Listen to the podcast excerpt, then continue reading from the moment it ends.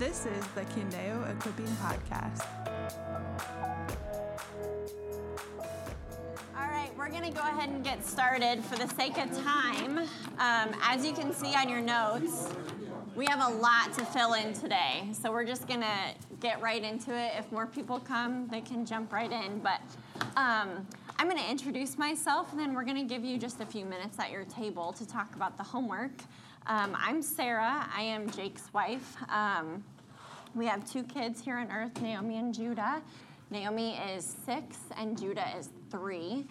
Um, and they are lots of fun. Um, I am a Bible study nerd, so this is like right up my alley. I love it. Um, but I'm still learning, and I'll share about that later. Um, that I'm still learning, and it's really fun to take this class and continue to learn. So, Yeah, I'm Leah Ness. My husband is Mitch. Um, I work in Waterloo at the schools in second grade, um, and so have a huge passion for teaching. So I was super excited to help again with an equipping class. Um, yeah, and I also like really deep study as well. So this is really fun for me yeah. to get to and look at it. Did you come here to SALT, or where did Yeah, you? Yeah, so I went to Salt Company, but I went to the University of Iowa. And so I went to Salt Company there and then was getting married um, my first year of teaching. And my husband was taking CPA exams at UNI. And so um, I moved to the Cedar Valley and just switched over to Candeo. Yeah. So it's fun to have her insight of coming from another church from the network, but also just like, here's what's the same, here's what's different. So it's fun just to hear from her and get a new perspective. So um, at your tables, we're going to give you just a few minutes to go ahead and discuss um, how did you summarize James 1 and what did James 1 teach you? Uh, so each week we'll kind of start off this way, talking about the homework. So if you didn't do it this week, it's okay. Just do it next week so you're like prepared. But um, we'll give you five, ten minutes, and then we'll hear from a couple, couple of you. All right. So let's hear some of your summaries for James. James one. If you could summarize it in a few sentences. Cara did a really good job of that. All right, Cara, let's hear from you. You're getting a look. oh, watch out for Wednesday nights. Your face is turning red.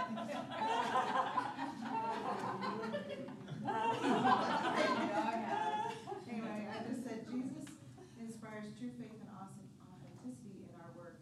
Rejoice no matter what you are going through, for it produces a faith that endures. Wasn't that awesome? Yeah, that's Awesome. That's great. Hand for Cara. Good job, Cara. All right, anybody else? We'll hear I was one more. really taken by verse twenty-four. Mhm. When you perceive how God speaking in the mirror the word that you forget. Mm. The, the way God perceives us is through the lens of Jesus' blood, so he sees us holy, blameless, and beyond reproach. And that's how he sees us. Yeah. But I get so busy like doing all the busy work that I don't sit with it Mm. and just say, Spirit, breathe on this, make this real to me. Mm. Yeah. So I didn't even do this this week, I've just been listening to James one in all the versions and just writing notes and going, Holy Spirit, make this real. Mm. Good for you. That's great. There we go. We talked about that last last week. Just reading through James one. That's awesome. That's encouraging. Um, so last week we talked about some of the roadblocks and why why don't we study God's word or what are some things that just make it difficult to study God's word. And one thing that I heard come up multiple times um, was I just don't know what it's saying. I get done reading it and I can't remember even what it said, or I'm like, I don't even know what it's talking about. Um, and this week we're going to talk about comprehension, and that's what comprehension is. It's what does it say? Um, so comprehension is what does it say, interpretation is what does it mean, and then application is what does it mean to my life, or how does this apply to my life. So today, this week, we're going to talk about the first portion of comprehension, and next week we'll talk about the second part of comprehension. So it'll kind of be a two-part um, series. Um, but when you're reading through a passage, so we're just gonna we're gonna use James one as an example today. James one, when you're reading it, the first time you read it, when you stopped, if you were like me and go, okay, I don't know what that just said, the first thing you need to do is go back and read it again. So, just repetitive reading is the most helpful thing you can do in comprehending a passage. And when I first read Women of the Word, that was the biggest takeaway for me that no one ever told me. Just read it again. Keep reading it over and over and over again. And I'm a visual learner. I love taking notes, and I share this at my table. I'm kind of like one of those, like, get in the nitty gritty, but I can lose focus. Um, so I force myself the first time I'm studying a passage to just not have a pen at all and read it a few times through. Just read it over and over and over again. So maybe this week you guys can see how many times you can read James 1 through. Just read it over and over. And when you feel like you're ready, when you think, okay, I think I can summarize it or say maybe one or two sentences about it, pick up a pen and then start marking it up. Um, and then you'll be able to see things come together and you'll be able to understand it more and more. But when you're looking for comprehension you're not looking for what does this um, mean or even how does this apply to my life? That's jumping down the road. You're just trying to figure out what does this say. So i think we get so worried about it because we're right away jumping to how does this apply to my life when you first need to just look at what is this saying and then go on from there. So I'm going to kind of do things a little bit backwards as far as our notes go. So, because we can, because we're teaching it this week. So, for notes' sake, go ahead and go to the second page at the very end. Um, you'll see the, sen- the part that says um, the how to read sentences. And I thought this was just helpful since we're talking about repetitive reading. When you're reading repetitively, what do you look for? When you're ready to get that pen and paper out, what are you looking for? Um, and the first thing you're going to look for is repeated words.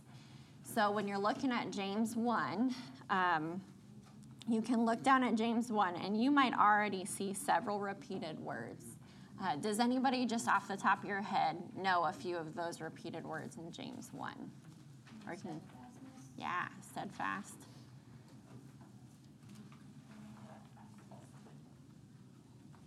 If I remember right, wasn't it endurance? Yeah. Steadfast or endurance, yeah.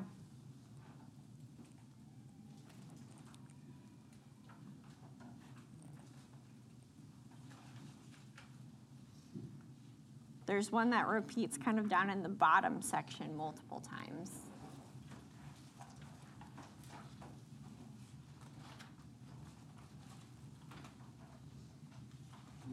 Do what it says. Yeah. And the it would be the word of God. Yeah. Word. Another repeated word is brother. Um, he refers to them as brothers. Um, so mark those up. Those are important uh, to just take note of, and you'll see just patterns throughout books if you start marking those. I like to use different colored pencils sometimes. Um, look for repeated words. The next one is compare and contrast. Look for ideas or items that might be compared to one another. Take note in that. Another one is lists. So if you see, um, it might start off with like first, then. Just start making a list because that shows priority when you when they start making a list, and then you can go on to see the next one, cause and effect. A lot of times you'll see a list with a cause and effect. So you might have a cause with many effects. So if the Spirit is living in you, then you will see these fruits. So you might have one cause with many effects listed after that. Another one is figure of speech. These are things that are going to express or convey imagery. So it's good to just take note of those so that you're not taking it literally, which we'll talk about later. The next one is conjunctions. Uh, this is good for noting what it's connecting. And the last one is verbs and pronouns. Just recognizing, especially verbs. Are they past? Are they present? Are they active? Are they passive?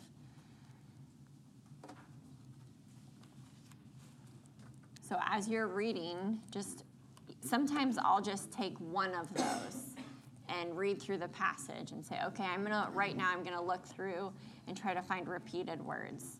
And then once I'm done with the passage, I'll go back and I'll say, okay, are there any comparing or contrasting thoughts?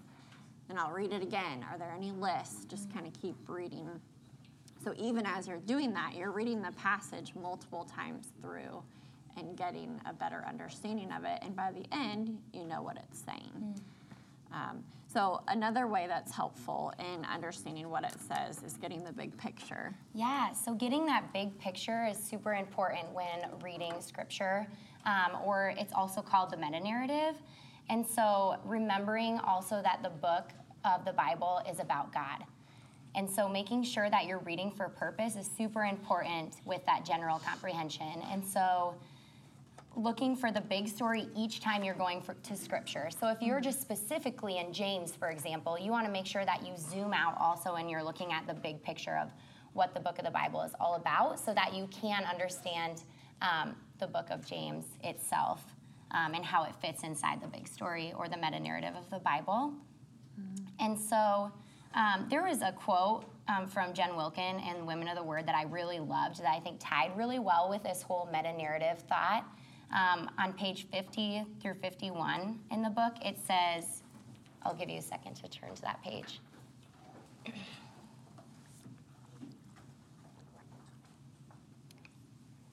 It says, Every good endeavor should be done with purpose.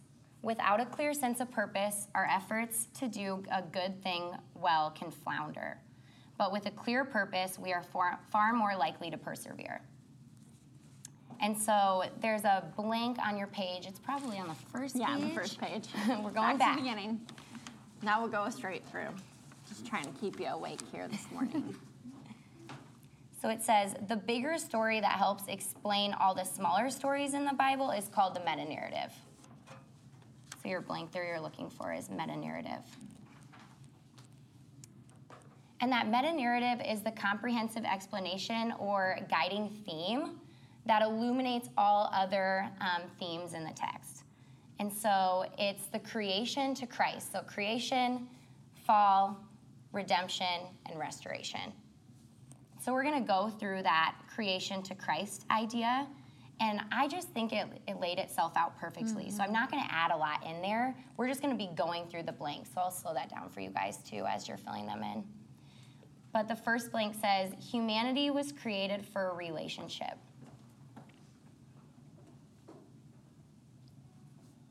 And then this relationship was separated by sin.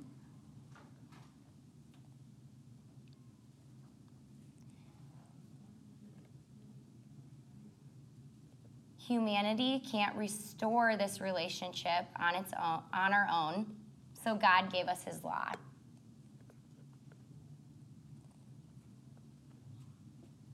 You say God gave us. Yep, I'll start from the beginning and repeat those real quick so that if any of you guys missed those blanks. Um, so, first, humanity was created for relationship. This relationship was separated by sin. Humanity can't restore this relationship on our own, so God gave us his law.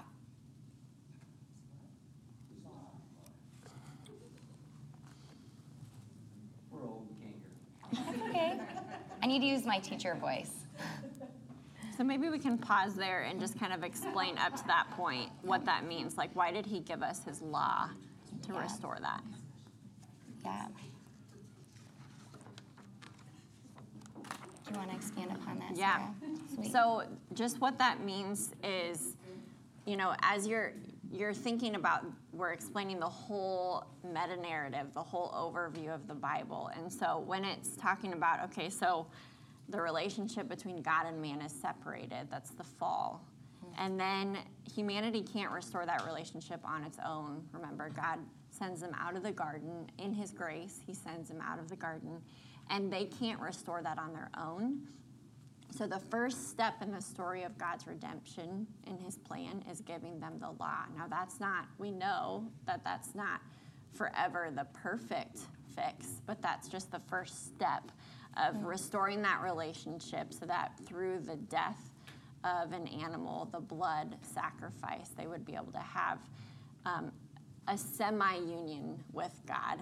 Um, but that's still, like we talked about in Hebrews, that's still not the perfect way because they had to continue to do it over and over again. So that's kind of like up until this point in the blanks, kind of why why we're walking through.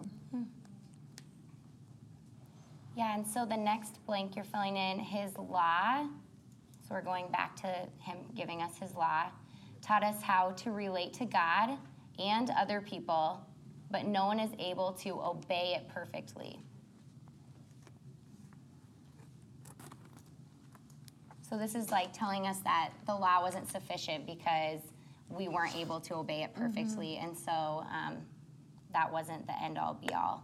Um, and so we're going into the next part where it's since we could not restore this relationship on our own, God sent Jesus Christ as the perfect way to reconnect with Him. And so He was perfect. Um, he was able to obey the law perfectly.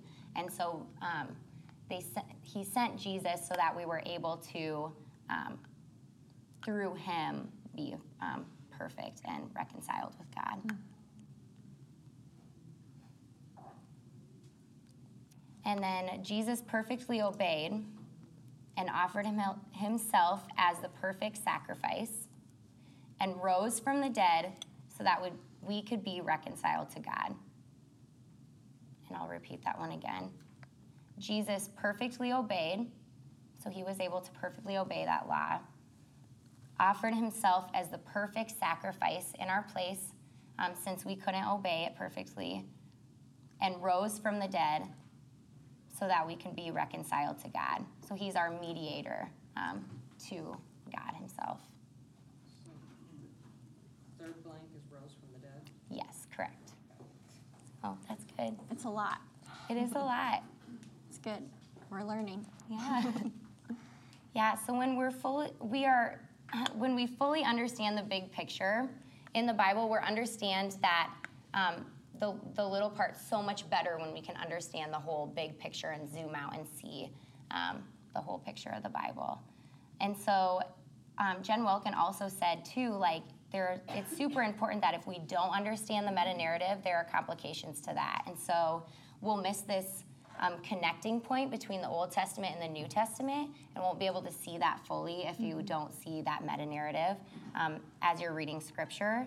And then we'll have trouble relating the Old Testament to the New Testament um, without understanding the meta narrative, or even misinterpret the purpose or emphasis of smaller stories because um, it fits into that bigger theme. And so if you consider it apart from that meta narrative, you're not going to see the relationship that um, the scripture that you're zooming in on has um, to that whole big story.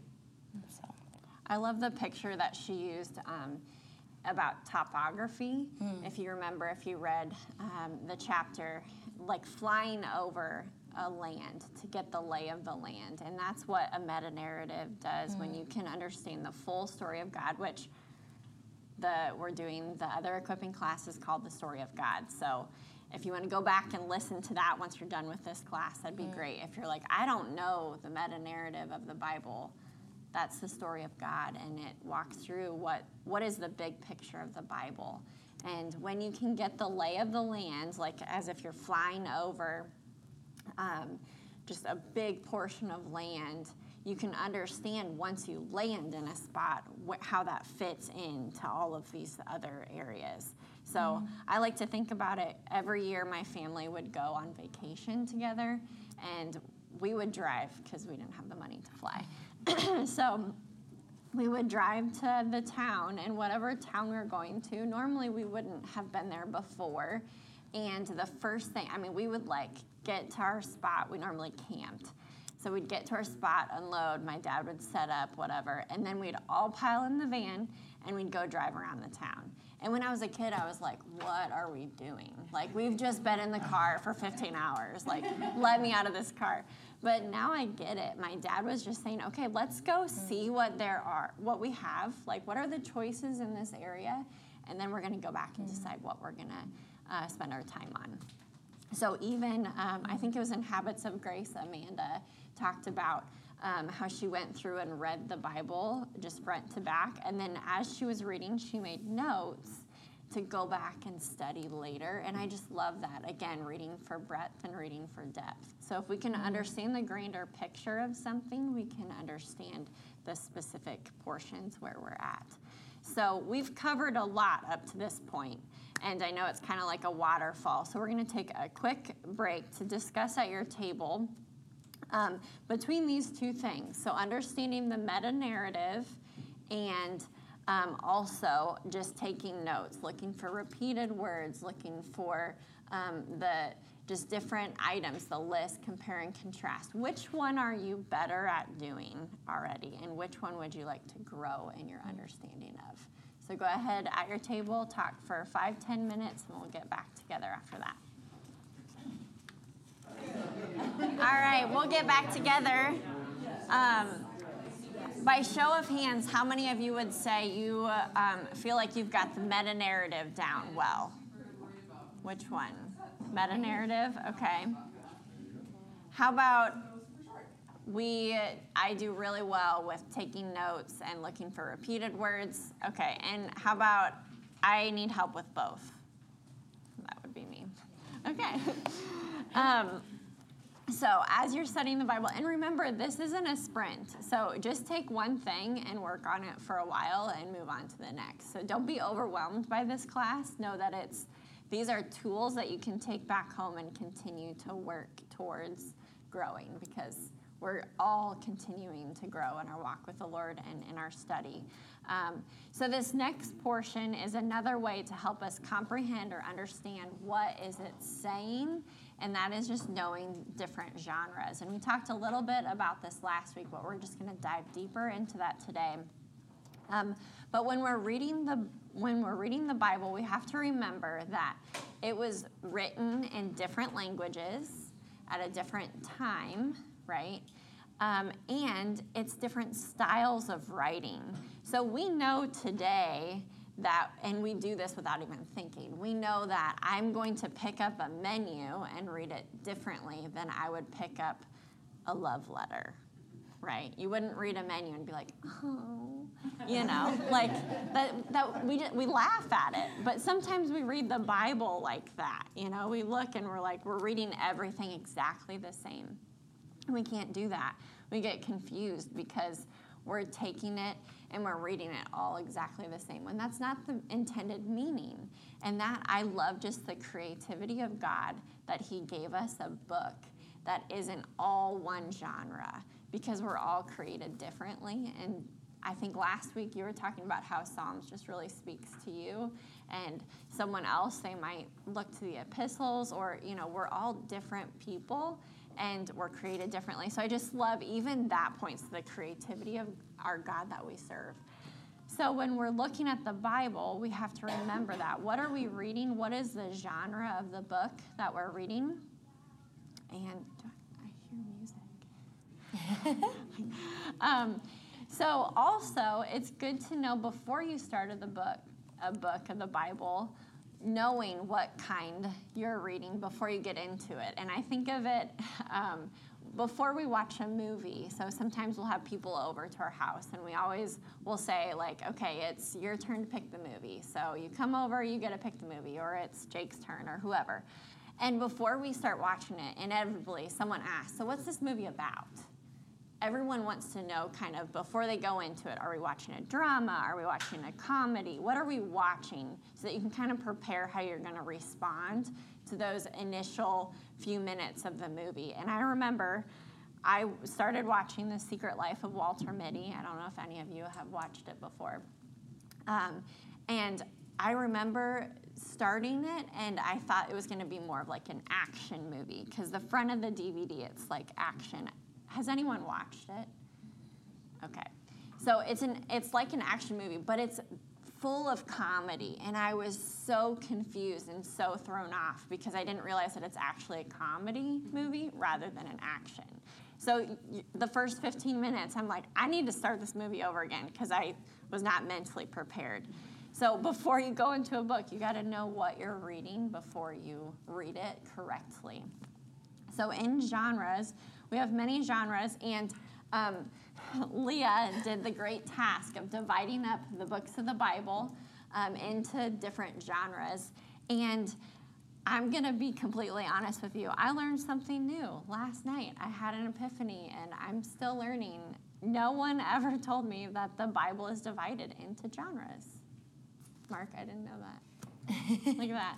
I was looking at a picture and I was like, oh my goodness, look at this. Like the law, Genesis, Exodus, Leviticus. I started reading through it. I'm like, wait, that's how the books of the Bible go. It's split up into genres.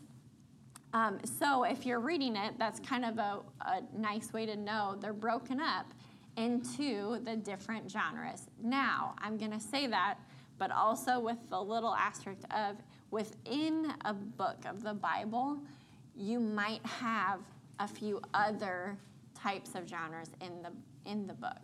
So in Exodus, you have a few songs that are going to be read more like a psalm or so you're it's not totally black and white, but you can have kind of a, a clearer view of it. Hmm. So, as we talk through this, we just thought it would be helpful to just have a list. Now, some of these books can be moved around um, into different areas. So, you'll see um, an example would be in the prophets. Um, Ezekiel talks a lot about the end times, correct, Mark? Okay, I got an elder in the room to say, yes, that's right. So you're going to have some of these books that can kind of be moved around a little bit, or they might be half and half. But this is just a general to get our minds um, kind of working in that direction. So the first few in the Old Testament, um, we've got the narrative. The narrative is characterized by sequential time, action, plot, setting, and character. I'll say that again That's all for the first blank. time, action, plot, setting, and character. It's the story form of literature. So think um, as you're reading through a book of the Bible, it's story form. Um, this is like, think of Ruth. When you're reading the book of Ruth, you've got a character. We're going to go through Ru- Ruth um, starting in a few weeks here at church. We're going to read it differently than we read Hebrews because they're two different books. Um, Can you repeat that? yep. It's sequential time, action, plot, setting, and character. So basically, think you know back to the school days when you're thinking of a story.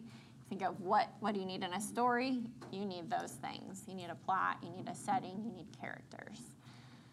Um, law. So this is the first one up here. We've got law.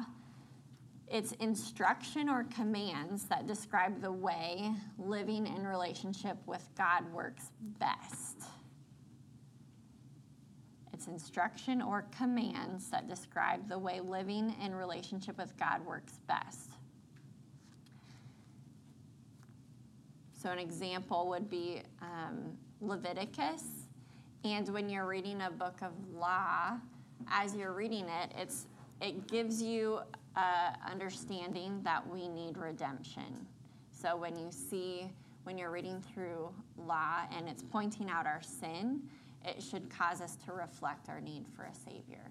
So, again, remembering the meta narrative, we've got the fall, redemption, restoration it's pointing to the need for redemption. So, history shows the faithfulness of God toward the people of God while his people attempt to live according to his law. So, up here, you see history is Joshua on. And if you've done any studies, I know some of you women did the Joshua study a few um, semesters ago with us. So when you're reading history, now history and narrative are going to kind of mesh together. And maybe, Mark, you could help me explain this because I asked Jake last night. I get confused what's the difference between a narrative and what's the difference between history? So some narrative is history, some history can present itself as narrative but also like first and second chronicles it, when you read that it's written more as like a history book rather than a story is that correct Mark, or how would you explain it? Yeah, it's kind of splitting hairs on like the meaning of what it is, because one's a narrative and the other is generally a historical narrative. Mhm. So trying to convey facts and like, so you look at First and Second Chronicles, is history written with a purpose of, oh, okay, these people just went into exile. What? Why would we even want to return to God? So it's written there. It's like this is what happens when you seek God, and this is what happens when you abandon God. So it's Mhm. their history, and it's reminding them that if you seek God, that there is favor with Him. Okay. And so it's history written with a purpose, whereas narrative is probably, you have like a much smaller section has a single meaning. Yeah, okay. So when you're reading history, um, again, it shows the faithfulness of God toward the people of God. So a history or a narrative, you're going to read probably larger chunks of the text to get the main purpose of who God is and how this applies to my life. So, do you want to share? I know in our D group you were talking about reading through Esther and how that kind of changed for you. Do you want to share a little bit about that Yeah. Um, and your struggle for reading yeah. it? so reading Esther was quite interesting.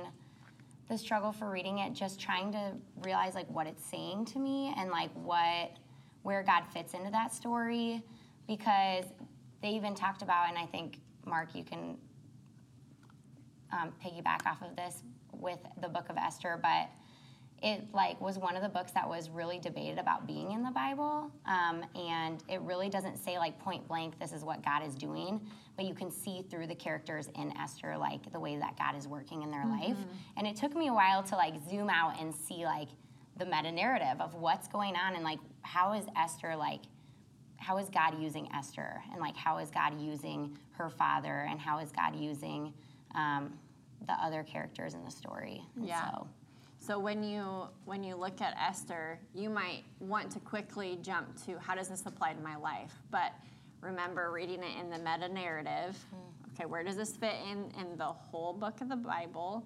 And then also what type of genre is this? So I'm going to look at this not as commands for my life, but rather, okay, what is the main purpose of this book and how can that apply to my life? What character of God do I see in this book?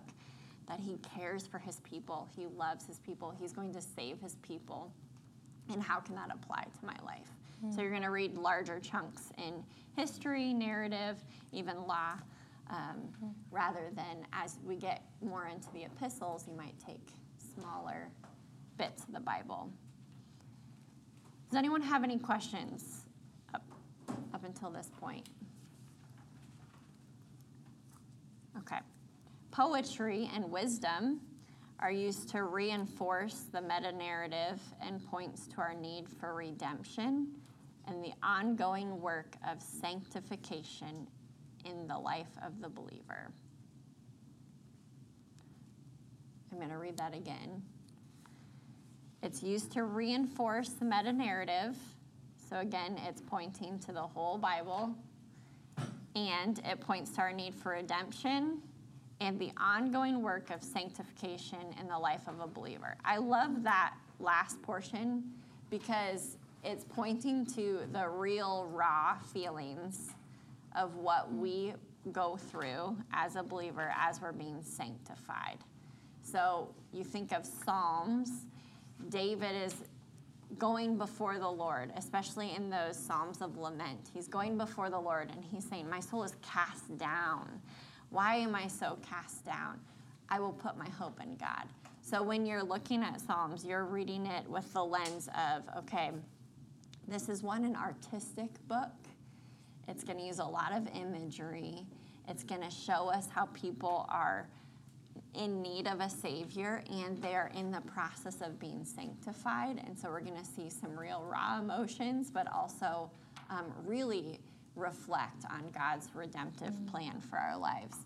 Um, and something that I just recently was thinking about, especially in poetry writing, there's also the gap of the translation. So going from um, Hebrew to English, if you think about if we were to write a poem and use some imagery or um, even use words that rhyme, and then that gets translated maybe, let's say, into Spanish. some of its meaning's just going to be lost because their words don't rhyme. Maybe they don't use the same type of um, imagery that we use, or they might not even have a word for that, that like our language. So we have to remember that these poems are written in a different language in a different time.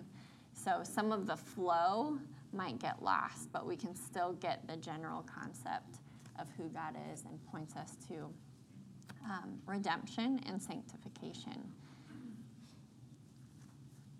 So, prophecy, and then I'm going to turn it over to Leah because I've been talking a lot for New Testament. Prophecy. It addresses the disobedience of God's people and describes the consequences of disobedience. So, this shows us that God does what He says He's going to do, and there are consequences to our sins. Again, it's going to show us our need for a Savior. So, as you look up here under prophecy, um, right here, this is another thing that I just learned. I knew there were minor prophets, major prophets. Uh, there's the major prophets, and those are the larger books. So, Isaiah, Jeremiah, Lamentations, Ezekiel, Daniel. One, two, three, four, five. Down to Daniel. Those are the major prophets. And then you have 12 minor prophets that are shorter, smaller. Um, and when you're reading those prophets, you're going to read them through the lens of this is someone prophesying to a maybe a king or a town back in that day. So, right now, um, I'm working on slowly reading through the Bible, and right now I'm in Daniel, and I'm blown away. Daniel's a good example also of it starts off kind of as a narrative as you're reading it. So, if you look at uh, Daniel, you're going to see um, Daniel going before a king, and the king saying, um, "Find these wise men and bring them to me." So they bring. He brings Daniel, Shadrach, Meshach, and Abednego, and then he says, "Okay, so." Um, Daniel says, "I don't want to eat what you're feeding the men." So he says, "Just feed me vegetables." Well, we could stop there and be like, "Oh, we only need to eat vegetables." That's it. And there, I mean, there's the Daniel diet. You can go into that. But um, that's not how you read the Bible. That's not a command, it's part of the narrative. And also, the whole book is a prophetic book. So when you look at Daniel, it's going to start kind of like a narrative and end more as prophecy. Um, so those are the those are the books that I tend to lean more into exterior help with those books because I get lost in those books. Is this talking about things to come or is, has this already happened? And it's okay to look to extra help um, for things like that because it is easy to get confused. Um, but to know, just even as you're reading, this is a prophecy. So here's how I'm going to read this. Um, any questions about prophecies? I'm going to send you right to Mark. Been putting him on the spot today. Yeah. That's why we've got an elder in the room.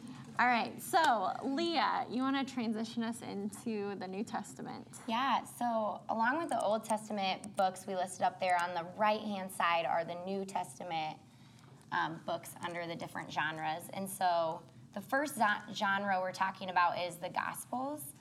Um, and so these are the stories that describe the life, death,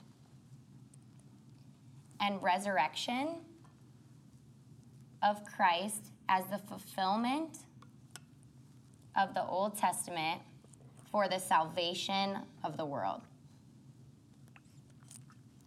So the Gospels are the stories that describe the life, death, and resurrection of Christ as the fulfillment of the Old Testament for the salvation of the world.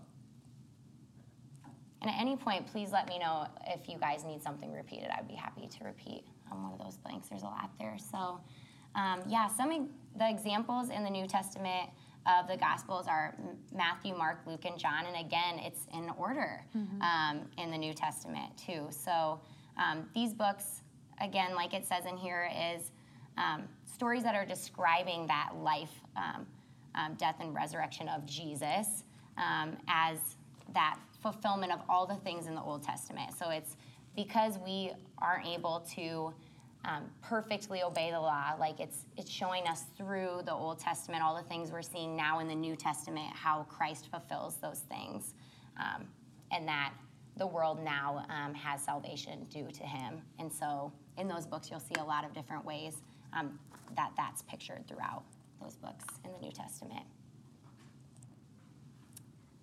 The next one is the New Testament history. And so, just like in the Old Testament, there's the history books, um, but the one that um, example in the New Testament is Acts. And so, it shows the indwelling of the Holy Spirit in the hearts of believers for the empowerment of their mission and the growth of the church. So, again, it shows that indwelling of the Holy Spirit in the hearts of believers for the empowerment of their mission and the growth of their church. And so it's the work that the Holy Spirit is doing inside of believers so that they're able to um, be on mission for the gospel and grow the church that they're um, with and fighting for. And not just the building itself, but the people, the church, the people. Um, any questions so far? Any more blanks that I need to repeat that you ended up missing? There's a lot there. Good. Okay. Um, epistles, so these are the letters. Um, I just put them as letters up there. So these are the epistles, if you're referring to the books up there. Some examples Romans, Galatians, Ephesians, as well as others that we've written up there on the board. There's quite a few. Um, and so the letters are meant to address specific situations or problems related to the author or usually to the readers. Mm-hmm. And so you see up there too, there's the Pauline, Pauline mm-hmm. letters and then the general letters. And so Paul is writing a lot of the letters, or is writing the letters under the Pauline um, section. And so it's the situation or problems that Paul is facing or the people that Paul is talking to are facing um, in, when he's writing the epistles. And the second part of that fill in the blank is epistles generally apply theology in practical ways to specific situations in churches.